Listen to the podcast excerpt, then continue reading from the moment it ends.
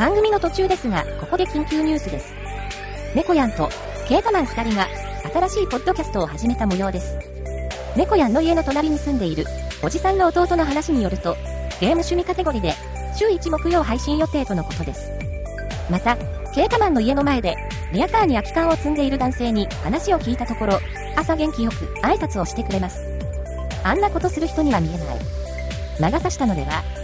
とのことです。なお、番組名ハグータ、ラジオです。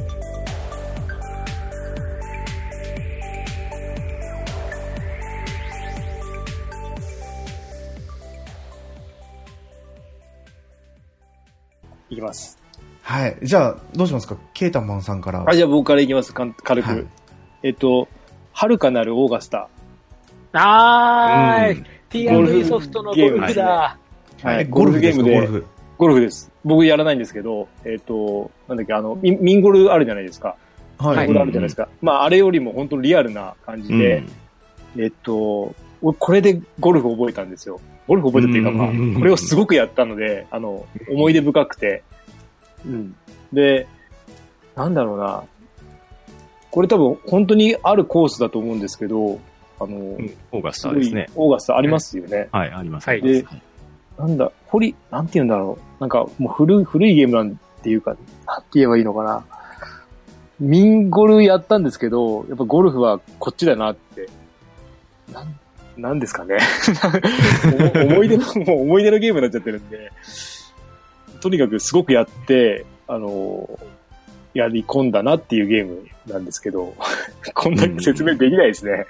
ゴルフゲームなんで、まあ、うんあの、ミンゴルと一緒ですよ。やってることは。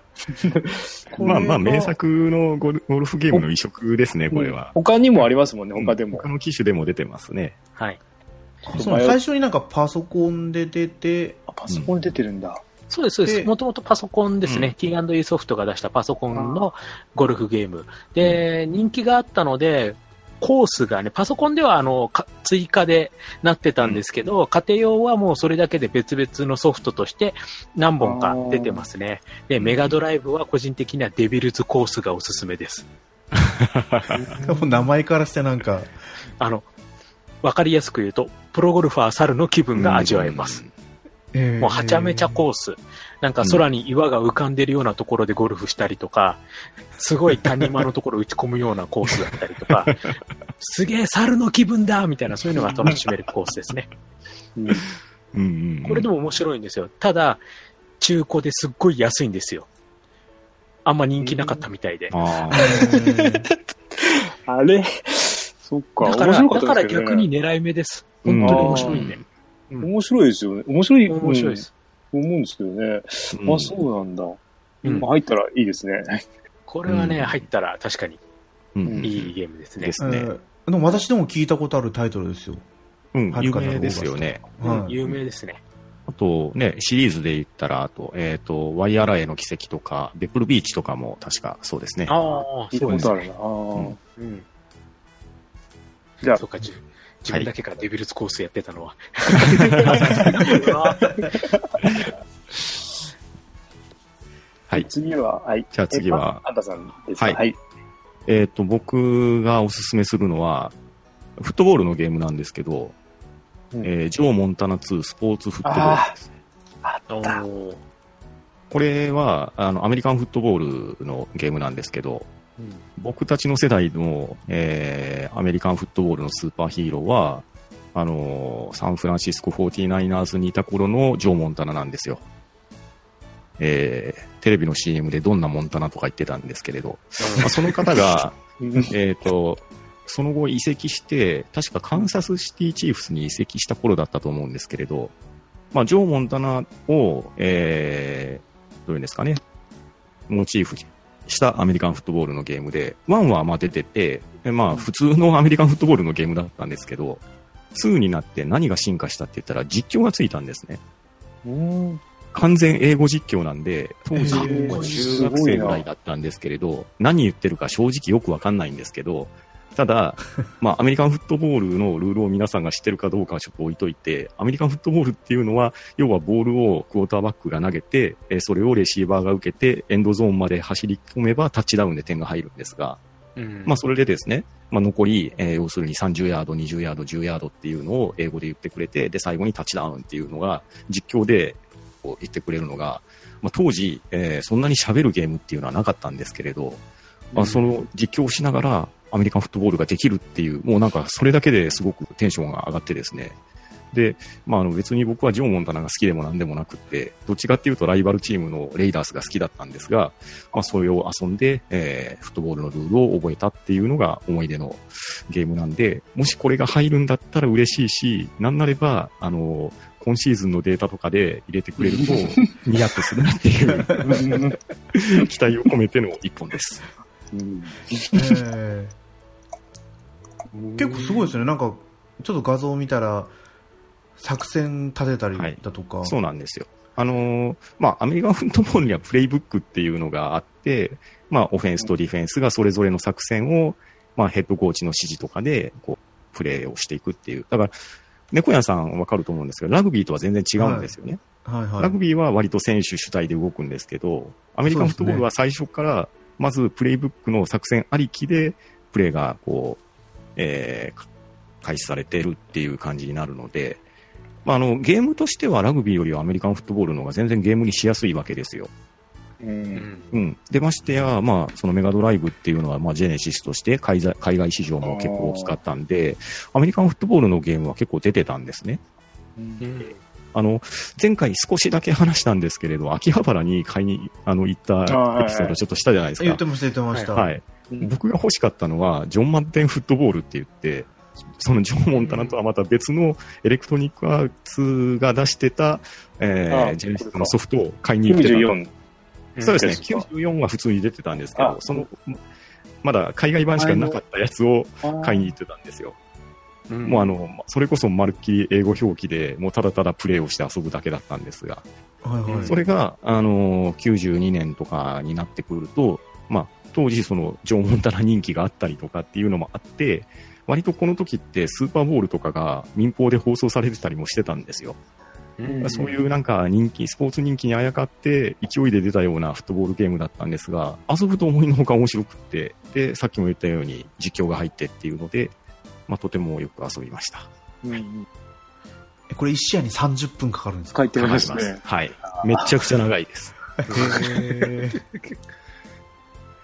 しかもあの、最後の方には、あの、コンピューターのね、大体動きが読めてくるんで、あの、サードダウンで、このプレー選んだら、まず間違いなくパスが通るとかいうのが分かっちゃうんですよね。そうすると、ああの、アメフトでありえないような点差がつくゲームをできるようになるので、あの、基本的には対戦プレーがおすすめです。えーでも面白そうですね、これも。あの、アメフトルールが分かってて、それなりに、こう、なんでしょう、あの、ゲームの腕が拮抗する二人がやると、とても面白いアメフトゲームでした。あもう少し簡略化されたのが後にテクモスーパーボールが出るんですけれど、うん。そっちはどっちかっていうと相性勝負になってくるので、よりゲーム性は高いんですけれど、あの、プレイヤーを自分で動かしてってなるのはこっちのジョー・モンタナフットボールの方が上かなっていう感じはしてますね。うん。全く触れたことないですね。うん。あの、まずあまり触れる人がいない ううん。うん。買っても多分わかんないだろうな、これ。うん。まずあの、アメフトをやろうっていう、そこのハードルが相当高いですよね。うんうんでもなんかメガドライブってやっぱね、アメリカでやっぱ人気あったから結構アメフト多いですもんね。そうなんですよ。あの、他のね、えースーパーファミコンとか、まあ、PC エンジンとかだとあんまり聞いたことがそもそもないんで、えーあの、それこそ、えっ、と、テクモがファミコンの時に出したテクモボールとテクモスーパーボール。あれはあれで面白いゲームだったんですけれど、どうしてもそっちにイメージが行きがちなので、もう本当に、えープレイヤーのアクションスキルにこう寄ってくるフットボールゲームっていうのは、セガが出したゲームが良かったんじゃないのかなっていうイメージですね。うんねメガドラでね、まあ、最初はね、なんかあのロボットのフットボールありましたよね、サイバーボールああ、ありましたね。はい、ありましたね。え、それはアイアンリーガーじゃなくてですか？えじゃなくて、それ、それじゃなくて、一応ね、サイバーボールっていうね、一応アメリカのゲームあったんですよ。うんうんうんあれもね、結構面白かったんですよね。だからやっぱ好きなんですね。うんそういった意味でもやっぱ、海外でも人気があるしっていう。はい。はい。じゃあ最後私ですかね。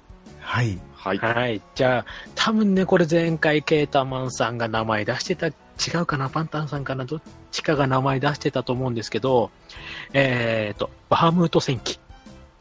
あバハムート戦記いいですね。名前は出してはなかったですけど。うんあれはい出してなかったっけ？なんか出してたような気がしたんですけどね。好きそうだっていうので、あの、タイトル4つにはあげなかったんですよ、確か。そうですよね。ただなんかポロッと一ポロッと、言、はい、はい。なんか言言ってたなーっていうう、ん、うん、うん。ね、バハムート戦記ですね、やはり。うんまあ、あのーメガドライブミニにも入る可能性としては十分あり得る。バーチャルコンソールにもね、出てた、ね、ソフトなので、判権的にも大丈夫かなというところで、うんうんうん私はこれをおすすめかなっていうところです。。まあ、簡単に言いますと、えっ、と、ファンタジーのシミュレーションですね。うんえっ、と、ある、まあ、ち島でしたっけ？島でしたね、あれは。はい島のところで、それぞれ8種族ですね。えっ、と、それぞれの種族がその島の覇権をめぐってこう戦いを繰り広げるっていうシミュレーションなんですけど、まあそれが普通のね人間だったりエルフだったりね、あとはなんかね、もういろんな種族が入り乱れてのシミュレーションだったんですけど、まあこのゲームちょっと普通と違うのが戦闘シーンが選べたんですよね。うん、うん、普通のシミュレーションのように、こう、まあなんていうのかな、こう、戦いが始まったら、あとはこう、ある程度オートで、カチャンカチャンってこう、ダメージがとかやっていくタイプもできるし、そうじゃなくて、普通にアクションゲーうん。ムとしてうん、うんこう、戦うっていうこともできて、で、まあ自分なんか正直もうシミュレーションとしてじゃなくて、アクションゲームとしてやってたんですよ。だからアクションとしても、こう、れ自分の国がすごい劣勢なところを自分の腕前一つで一発逆転ができるという意味でも、すごく、こう、なんかゲームバランスもよくできてて、友達同士でやった時とかもかなり熱い対戦ができるという。まあコンピューター戦もかなりね、面白い部分。うんちょっとね、考えが、なんか、なかなか先進まないななんて時もあったりはしたんですけど、うん、でも本当に、これは、あのー初期、初期違うな、中期かな、メガドラの。中期ぐらいになるとは思うんですけど、おすすめのうんうんシミュレーションゲームですね。すごいですね。これなんか、制作とかもできるんですか？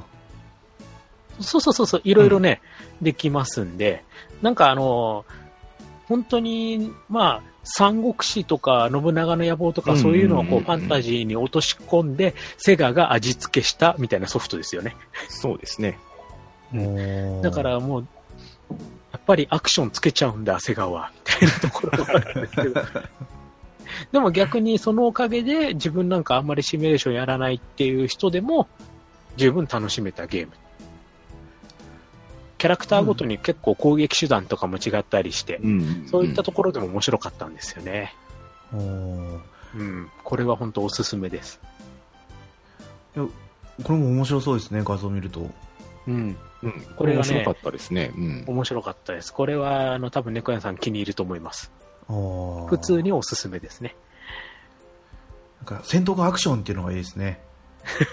それだけでこう、入門、こう入りやすいじゃないですか。そうなんですよ。で、慣れてきたら、戦闘をまたオートの方に切り替えたりとかして、うん純粋にこう、シミュレーションとして楽しむっていうね、遊び方もできるんで、もうどちらでもというところですね。4人プレイができたんですか？あ、あの、4人プレイ、まあ、交互に交互にっていう感じですね。うん。うん同時2人プレイって書いてありますけど。うん。戦闘が同時に2人までしかできないんで、これ今のハードだったらなんかね、4, 4人とかそうですね、できそうですよね。戦闘シーンとかできそうなんですよね。うんそうですね。へえ。で多分も、フリー、フリーでリメイク作ってますね。誰かが。おあそうーなんだ。だけど、あんまり、うん、あの、そうっす。なんか、うん、フリー素材使ってやってるっぽいから、あ、リメイク企画っていうのが今、グータラ出てきましたね。なんか、うん、ちょっとリアルになってへああ、ーるけ本当だ。ど、どうなんだろう。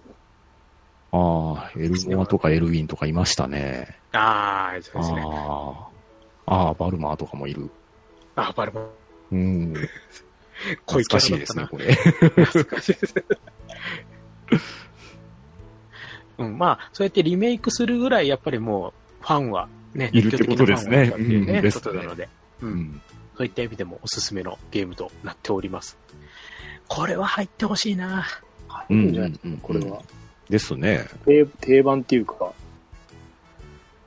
うん。しかもね、うんセガ、ね、自分のところですから、ですよね。うんうん可能性としては十分あり得るかなというところで、このゲームちょっと私のおすすめとして挙げさせていただきます。うん。おーありがとうございます。あ、これか。また全然違う画像が出てきたけど。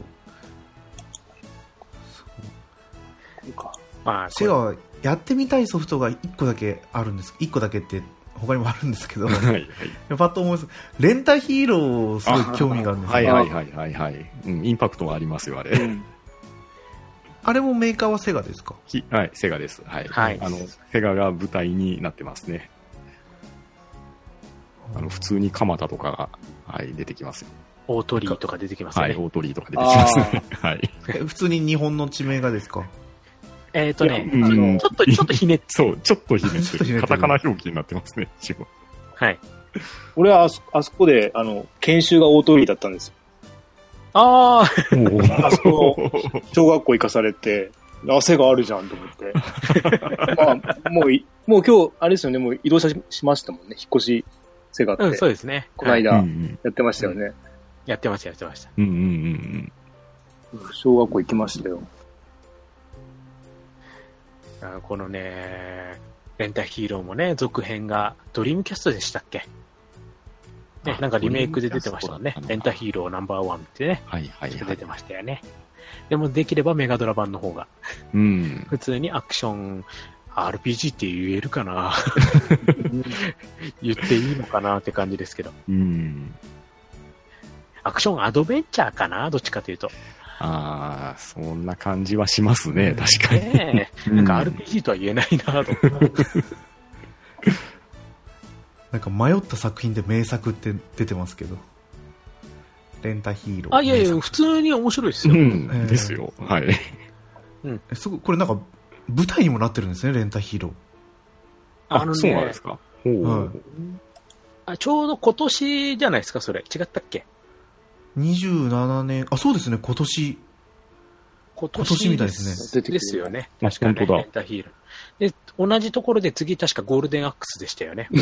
おーなんかあれなんですよね、メガドライブ30周年記念ということで今、いろいろやってる中の一つとして、その一環なんですね。うねあ、本当だ。うんゴールデンアックスも出てる。えーそうなのでまあその仕上げとしてメガドライブが出てくる。なるほど。やっぱセガ、セガ好きの人にはコアなファンが多いですね。まあ、うん。まあ、はいそこは否定はしないですよ。うんしそうですね。はい。ねはい。だって楽しいんですもん。うん。こもううズブズブいっちゃいますから。えーえ、他になんかこう、おすすめの作品とかないんですかね？猫やんさんにおすすめでしょ？いや、私、私じゃなくていいですよ。これ、じゃあこれが入っあ、じゃあもう一作、もう一周ぐらいいかないですかね？えっ、とね、まあ、まあ、シミュレーションでちょっと考えたのが実はもう一本ありまして、はい。えっ、と、メガドライブのこれもね、末期に出てたんですけど、SF シミュレーションのハイブリッドフロント。これもね、もう硬派なセガらしい、いはい、シミュレーションでございます。バーチャルコンソールにもなったんですけど、これね、版権が今どうなってるのかな、ちょっとややこしいんですよね。あのーフロントミッション、うん。ね、スーファミでスクエアがうんやってましたけど、それに対抗する形でセガが作ってたってとも言われてます。ハイブリッドフロント。これがね、超かっこいいです。もうオープニングでもとか私大好き。うん。で、ゲームとしても、あのー SF シミュレーションでなんかね、どっかの小説に似たような話あったな、みたいな感じもしますけど、うん。荒廃した地球を舞台に運び屋のね、あの、集団の話なんですけど、まあ、とある、あの、ものを運んでた時に、ね、あの別のやばいものを運んでしまったがためにいろいろこう争いに巻き込まれてくみたいな感じの話なんですけど、やがて話がどんどんでかくなっていって、もう地球と、そういう宇宙とみたいなところまでね、どんどんこう大きくなっていきます。すごい、この普通の、普通の兵器ですね、登場するの。あ、もうもう完全に普通の兵器です。うん。うん、あ、でもこの戦闘機は普通の兵器じゃないな。でもね、本当に SF の硬派な。はい、でね、あのー、結構有名な人たちすごい集めてるんですよね。キャラクターデザインとか、あの、あの原案とか。そうね、さっきから結構。うん。その筋には有名な人たちがたくさん出ておりますので、フロントミッションが慌てたとも言われてますからね。本当このゲーム。ハイブリッドフロント。へえ、続編とか来なかったんですか、うん、残念ながら、これ一本だけで終わってます。ちゃんと話も完結してるんで、うん、まあ、シミュレーションの中でも本当に硬派なのが好きであればどうぞという一本でございます。はい、ありがとうございます。これお二方やったことあります？ないです。いや、ないですね。僕はあのー、大戦略の方やってましたね。あー、そっか。やっぱそっちになっちゃいますよね。アドバンスト大戦略とかですよね、えー、やっぱり。どうしても影に隠れちゃうんですけどね。でしたね。うん、はい。大戦略もシミュレーションではい、シミュレーションでしたね。ドイツ電撃戦でしたっけ？はい。はい。これはもう第二次世界大戦の、うん、そうですね。はい。史実をもとにしたっていう、ね、シミュレーションですけど。大戦略。あれもオープニングデモがすごかったですよね。すごかったですね。はい。ね。いきなりヒットラー喋ってましたもんね。うん あれがね、うん、まあ今回メガドライブの話ですけど、セガサターンになるとさらにパワーアップしてましたからね、あれ。はい。えー、うわすごいっていうね。うん、まあいろんな意味ですごいっていう。いろんな意味ですごかったですね。すごすぎてちょっといろいろ起きちゃったけど、はい、っていう感じでしたね。はい。うん、あとおすすめ、ガントレットが好きでしたけどね。ちょっと値段がね。うーん。ガントレットはちょっと、あまりにレアすぎちゃって。ですよね。はい。ガントレット。はい。いや、この昔々の、これ、当たりのゲームの移植ですよね、確か。はい、そうです。あの、ゲームセンターで当たりがですよね。えー、はい。それの移植です。うん。これが確か4人で遊べたんじゃなかったですっけ？違ったかな？あ、あれですよ、あの、ほら、マルチタップつければ。マルチタップ使って確か、うん、4人で遊んだ記憶があるんですけど、結構これ好きで遊んでましたね。これファンタジーなんですか？ファンタジー設定的にはファンタジーですね。画面で読み取れるかどうかは少し疑問は感じますけれど。もうね、わらわらわらわら敵をね、うん、こうひたすら倒してくる。そうです。はい。あれが楽しいんですよね。楽しいんですよ、これ。ひたすら先の回目指すっていうだけですよね、確かね。うん、ですね。ゴール。そう、うん、敵倒しつつゴール目指してっていう。だからすごいなんかゲームとしてはシンプルだったんですけど。シンプルでしたね。これを4人でやるとなんかすごく面白かった記憶がありますね。一人でやるとでもしんどいのかな、これ。うん、一人でやるっていうゲームじゃない、ね、じゃないですよね。うん。どうしてもやっぱね、この天元が出してたゲームソフトはどれもこれもプレミアになっちゃってるので。ああ、ピットファイターとか、あんなんですっけ、えー、はい、あとランパートとか。ランパート、ああ、はいはい。はい。ね、あと、ハードドライビンとかかな。ハードドライビン、ああ、ありましたね。で、天元って、あの、説明書がね、天元といえば説明書と言われるぐらい、実はメガドライブ説明書の中でもかなり変わった、説明書をしてまして、あれ、その説明書のファンがいるぐらい、そういうのもあってちょっとね、値段が上がっちゃってるって。うん、あれ、ググったら出てきますよね、確か。うん、あの、そうそう、あの、興味のある方はぜひ、ね、メガドライブ、天元、説明書でちょっとググっていただければ、うん、こんな説明書だったのそうそうそうそうそう。天元。天元って、カタカナでもいけると思います。あい大丈夫と思います天元でも、はい。天元説明書ぐらいでググったら、あもう出てきてましたはい、出てくると思います。もうあのメーカーとして、どうしてもあのゲームの説明書ってあんまり読まれないですぐゲームの方を遊んじゃうから、その説明書も面白くして、ぜひ天元はあのソフトだけじゃなくて説明書も楽しめるメーカーなんだよっていう、んそういうコンセプトで作ってたので、個人的にはランパートの説明書が私大好きなんですよ。あの、説明書の後ろになぜか問題がいっぱい書いてあって、えで、その選択肢のところの3番目が必ずリセットを押すって書いてあって、これはアメリカンジョークなのかなとか思いながらこう、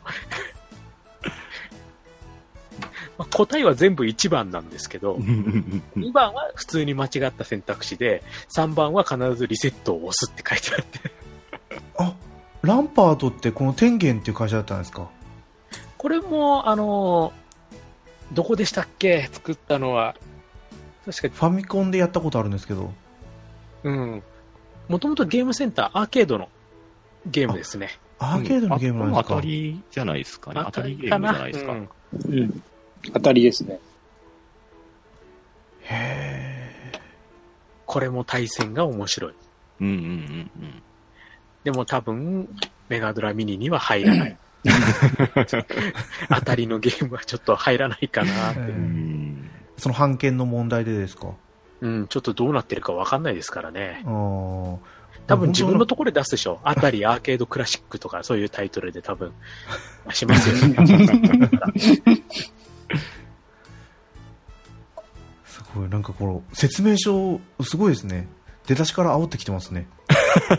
あ、もうもうもう、うんそそんなんばっかりですから、天元の説明書。えー。だから逆に、その説明書にもそれだけ価値が出ちゃってるから、うんどんどんプレミア価格になるんですよ。ソフトだけじゃダメ。箱、説明書、ソフト全部が揃って完品が欲しいってマニアが思うわけで。となると逆にそういうのを持ってる人はどんどんこう価値が上がっていくみたいな感じでなるんですよね。あーあこのゲームメーカーは海外なんですね。アメリカ本社って書いてある。電源。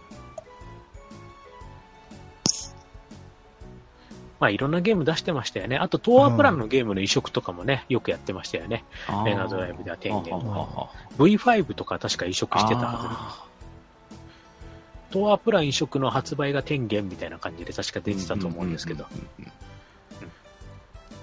さっき言ってたのガン、ガントレットでしたっけ？はい。はいは、なんかあれ、えっ、と、スチームで出てるみたいですね。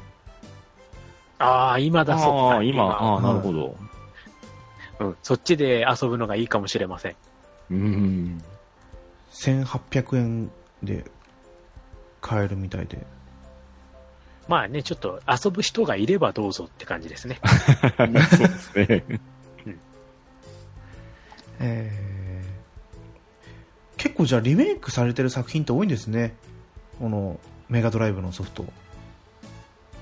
あまあまあ、いろんなリメイクされてるのもあれば、まあそのまま消えてるのもあれば、みたいなうんところでいろいろ。ただまあ本当にとんがったソフトが多かったんで、まあ逆にそれが心地いいって一回思っちゃうと、もう確かに。次から次へとって感じです。変なゲームも多かったし。まああとさらにもう泥沼になっていくと、国内版、海外版どう違うんだろうみたいなね、そういうところまでやるようになりますんで。あーそっかやっぱりこう、スーパーファミコンとかに比べると海外版も多いわけなんですよね、これって。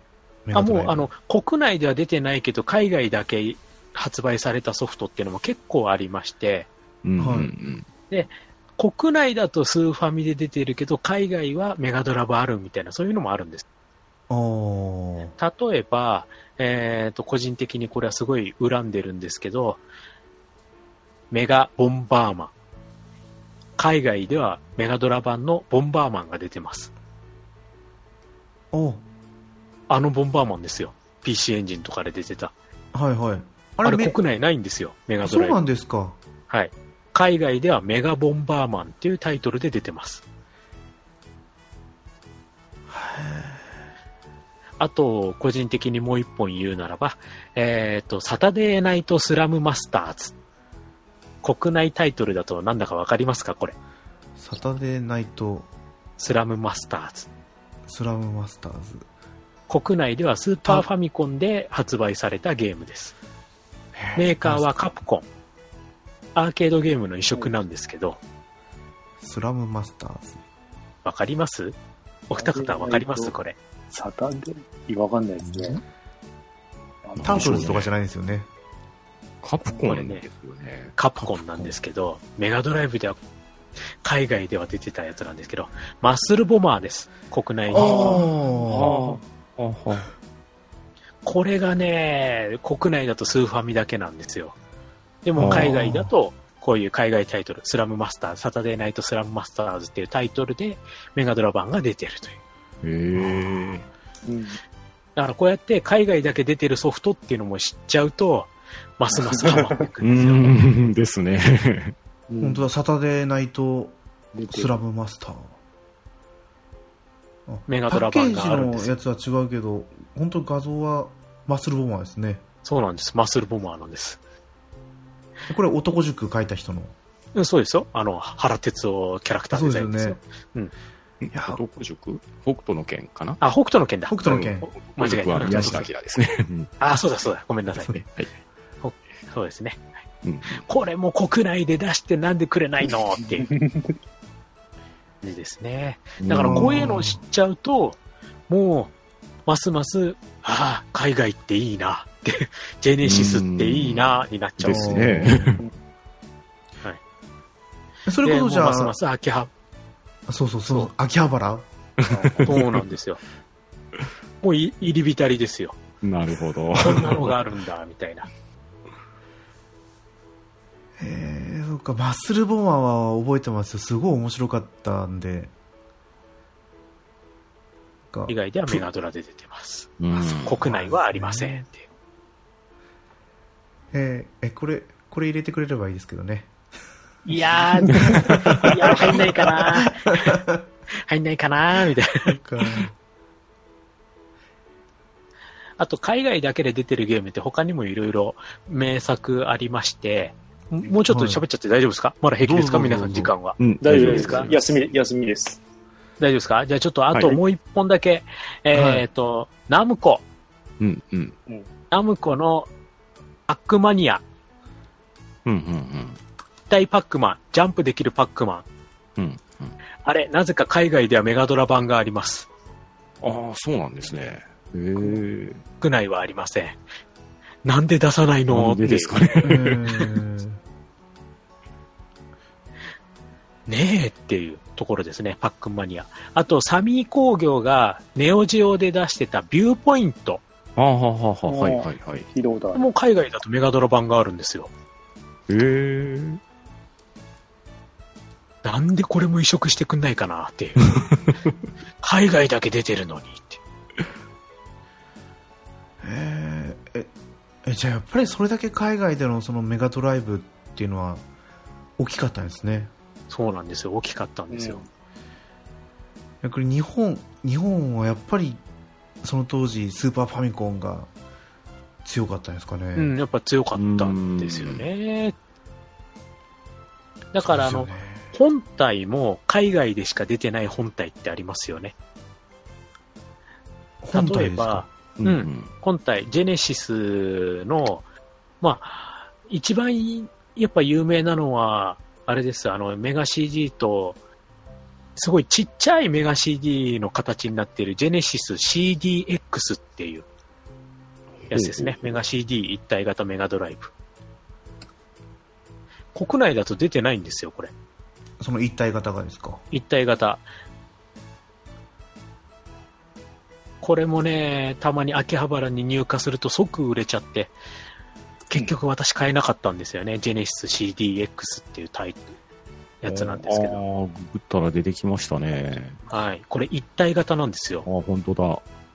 これ欲しきってなるでしょ？うん。こんなにコンパクトにできるんだって 感心しますね。そうなんですよ。こんなのがあったりとか、あともう一つ、ジェネシス、私こっちは買ったんですけど、ジェネシスノーマットっていう本体があります。わかりやすく言うと、携帯型メガドライブです。あの、ジェネシスノーマットってやる。ああ、出てきました。はあ、はあ、はいなるほど。液晶画面がついてます。ですね。6ボタンついてます。私これでよくスト2やってました。写真のせいかどうかわかんないですけど、なんかセンターポジションが悪いような気がするんですけど、これは気のあ、せいまあまあまあ、ですかね。気にしない。それは気にしない。なるほど言っ。ちゃダメです。それは言っちゃダメです。あ これか、ノーマット。だから本体もこんな感じで、いろいろ出てたんですよ。日本にないのが。こういうのを知っちゃうと、ますます、こう、メガドラライフがね、楽しくなっていくと。これはもう当時に出てたんですか？はい、これ当時出てました。おー、すごい。で、えーっと、私、秋葉原でな、いくらだったかな、3万はしなかったと思うんですけど、まあ忘れちゃったな、ちょっとあまりに前だったんで。へー、すごい。そう、こんな本体がね、海外では出てて。結局国内だとメガドライブ1、メガドライブ2、あとメガ CD1、メガ CD2、あとメガジェットですね。あと、あれですよね、あの、なんだっけ、カラオケのやつ、機械と、ラジカセのなんかありましたよね、メガドラの。うんぐらいかな？で、あと 32X。これぐらいしかちょっと出てなかったんですけど、海外になるとさらにそういう一体型とか、液晶画面付きとか、そういうのも出てたという感じでございます。うんはい。なので、まあ、ね、今からメガドライをね、ハマりたい人はもう、こういうのもちょっと挑戦していくのも、そうですね。濃ゆい世界です、ここまで来ると。ノーマットだと普通にヤフオクで買えますからね。まあまあ、あの、ちゃんと動くのが出てくるかどうかは疑疑問ですけど、やっぱね、液晶部分がやっぱりちょっと、ああ、うん。そっか。自分のやつも結局液晶部分がダメになっちゃったんで、はい。本体は動くんですけうど、ん。液晶のところの表示が、もう全然表示が出ないみたいな感じになっちゃったんですよね。えー。あ、これ結構大きいんですか？ちなみに。結構ね、大きいですね、これは。ほうほうほうなんか最近出てるスーパーファミコンの携帯ゲーム機みたいな感じの形ですね。ああ、まあまあ、そうですね。うん。結構な厚みと重さと大きさがあったので。うんでも液晶画面はちっちゃいですよ、結構。うん とてもじゃないけど、シューティングゲームとかきついんでね、それでは。弾見えなゲームギアっいぽいみたいな感じで。うん結構残像もきついので。あでもその当時の家庭用の据え置き機が携帯ゲームでできるなんて画期的ですよね。まあもう楽しかったですよ、やっぱり。うんあ。ですね、メガドライブにはなかったですもんね。PC エンジンは GT とかありましたけど、メガドライブは持ち運びできなかったですもんね。え PC エンジンのソフトを普通に携帯ゲームとしてできたんですか？ああ、ありました、ありました。それはありましたね。はい。PC エンジン GT と PC エンジン LT っていうね、うんうんうん二、つ出てましたけど。出てましたね。はい。メガドラは一応なかったのでね。なかったですね。ゲームギアでやってくださいよ、みたいな感じでしたね。はい。PC エンジンは生で見たことあるんですけどね。うん。うん。メガドラはなかったな。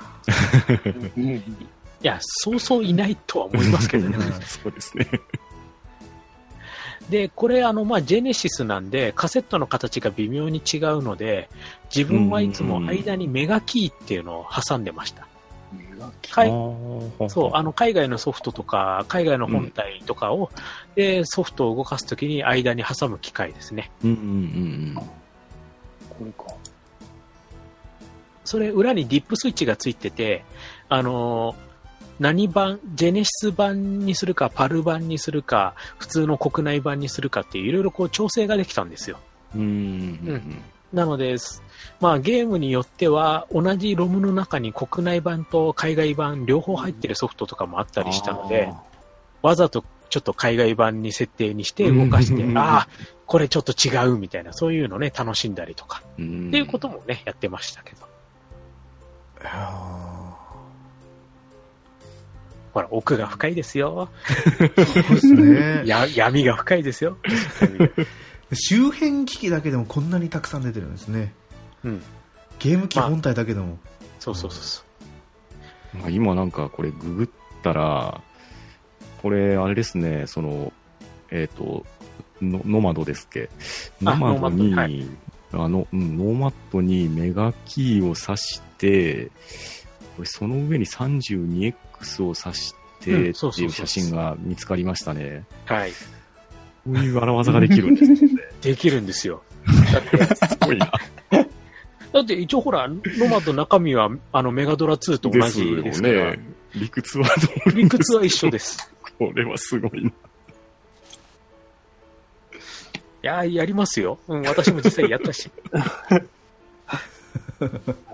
やったんですか？うん、それで私無駄にあの、バーチャレーシング 32X とかやってましたから、普通にメガドラ版でいいじゃんみたいなね、ところで。やってましたけどね。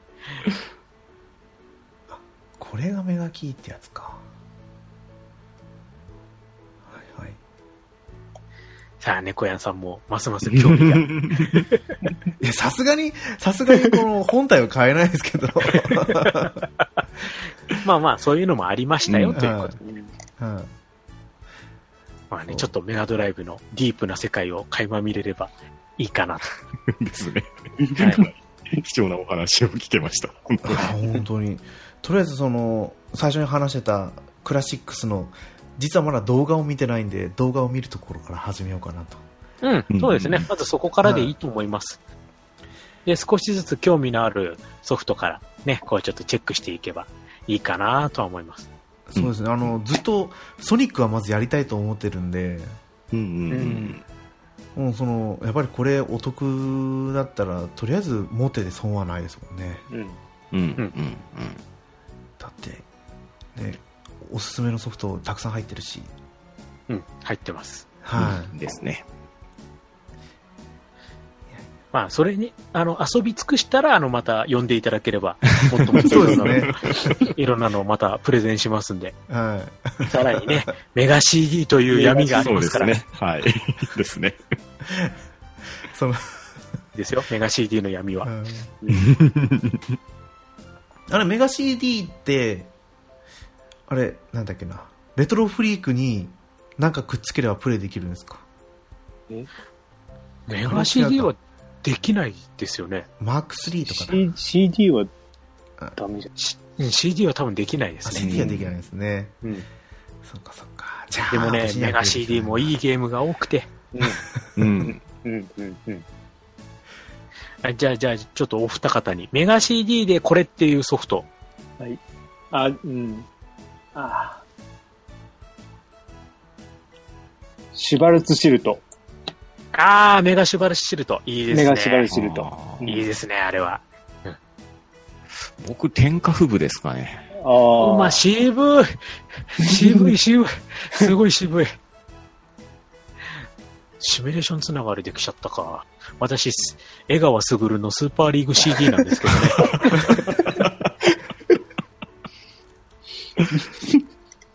う んこれ最高ですよ。スーパーリーグ CD。はい、あの、なんと、8人プレイができますんで。無駄だな。無駄な8人プレイ。無駄な8人プレイ。うんいや、これがね、なんと、CPU vs8 人ですから。一人、一人は何ですか？あと足りない。あのね、ピッチャー、キャッチャーは同じ人がやります。ああ、なるほど。そあっかそっか。キャッチャーつまんないですね。そうか。うんはいあとのポジションは全部、それぞれプレイヤーがやります。うん。もうあの、ゲッツー取っただけでガッツポーズですよ。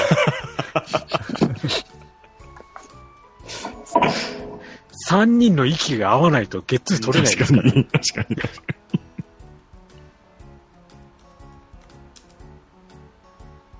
これおすすめですよ、本当に。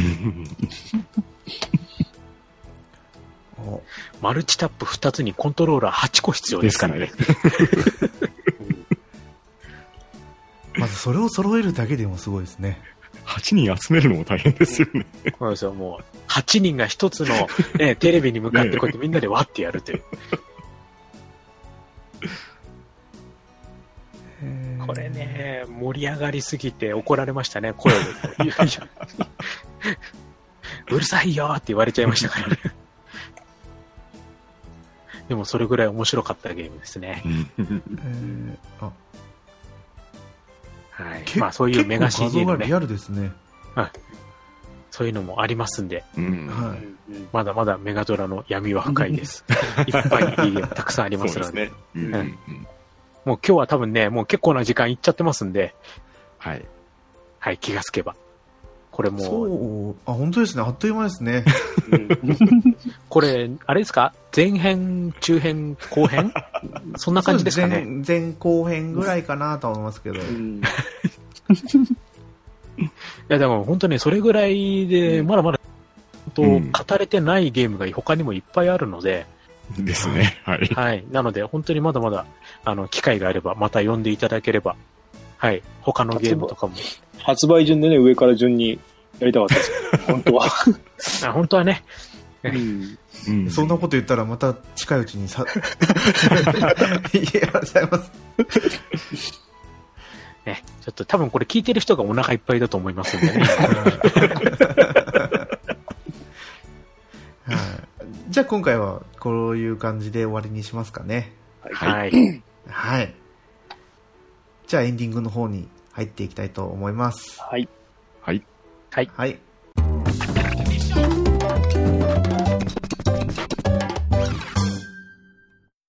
グータラジオではお便りお待ちしてます。ツイッターでハッシュタググータラジオでつぶやいてください。ということで、パンタンさん、はい。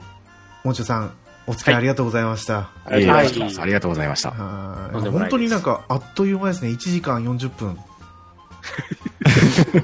んあっという間です。本当ついさっき収録始めたんじゃないかって思うぐらいうん。気づいた早かったですね。ですね。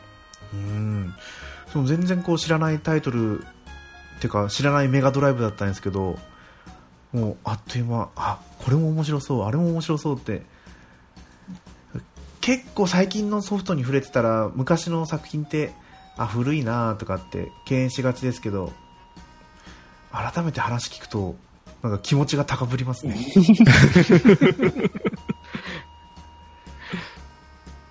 まあ、確かにね、今のソフトに比べちゃうと、まあ画面とかそういうのはっていうのはありますけど、ただ、その、なんか当時のソフトって今にないなんか厚さがあるんですよね。うん。ですね。う。うんん、ちょっとこうね技術とか、なんかそう、ちょっとしたテクニックでこう、ゲームはこんなに面白くなるんだみたいなね、そういうソフトが実にたくさんありますんで、うんそういうのをね、ちょっとでも感じていただければとは思います。はい。いやー、まあそんな感じで、そんな感じで何もないんですけど、はい。じゃあ、あの、どうですか、番組の宣伝など、おやっていた番組だいて宣伝です、か？はい。じゃあ、どうしますか？私先行っちゃっていいですか？あ、どうぞどうぞ。はい。はい、えっ、と、すいません。えっ、と、まず私、もちおの方からですね。えっ、と、普段は、もちおのゲーム大好き DX、そして、もちお的脳筋雑談という2つの番組やっております。えっ、と、もちおのゲーム大好き DX の方は、毎回1本のゲームを取り上げまして、そのゲームについていろいろお話をしていく形なんですが、現在、えっ、と、通常の配信は終わっておりまして、過去回をちょっとアーカイブという形でちょっとやっておりますので、もしよろしければ、ね、メガドライブのソフトもいくつか取り上げてますので、そちらもチェックしていただければと思います。そして、もちろん的脳筋雑談の方は本当に頭の悪い話を一人でベラベラ喋ってます。あとはゲストさんもこちらは逆に猫やんさんとかも来てますので、そちらの回もよかったらチェックしてみてください。はい、以上です。ありがとうございます。ありがとうございます。じゃあ、パンタンさん、あ、はい、えー、じゃあ続きましてパンタンですが、ちょっとここのところあの、続けて、はい、グタラジオの方にお邪魔させていただいておりまして、はい、あの、すいません、あの、お耳汚しで申し訳ないんですが、えっ、と、私は、えー、ポッドキャスト、ハンドンダ話の方に主に出させていただいております。えー、まあ、大勢が集まって、昔懐かしい話を、ああでもない、こうでもないとお話ししておりますので、えー、よろしければお聞きください。お願いします。はい。本当にありがとうございます。はいありがとうございました、今日は。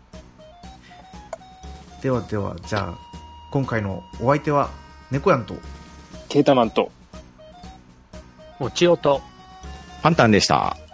はい。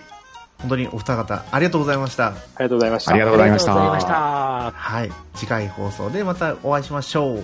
さようなら。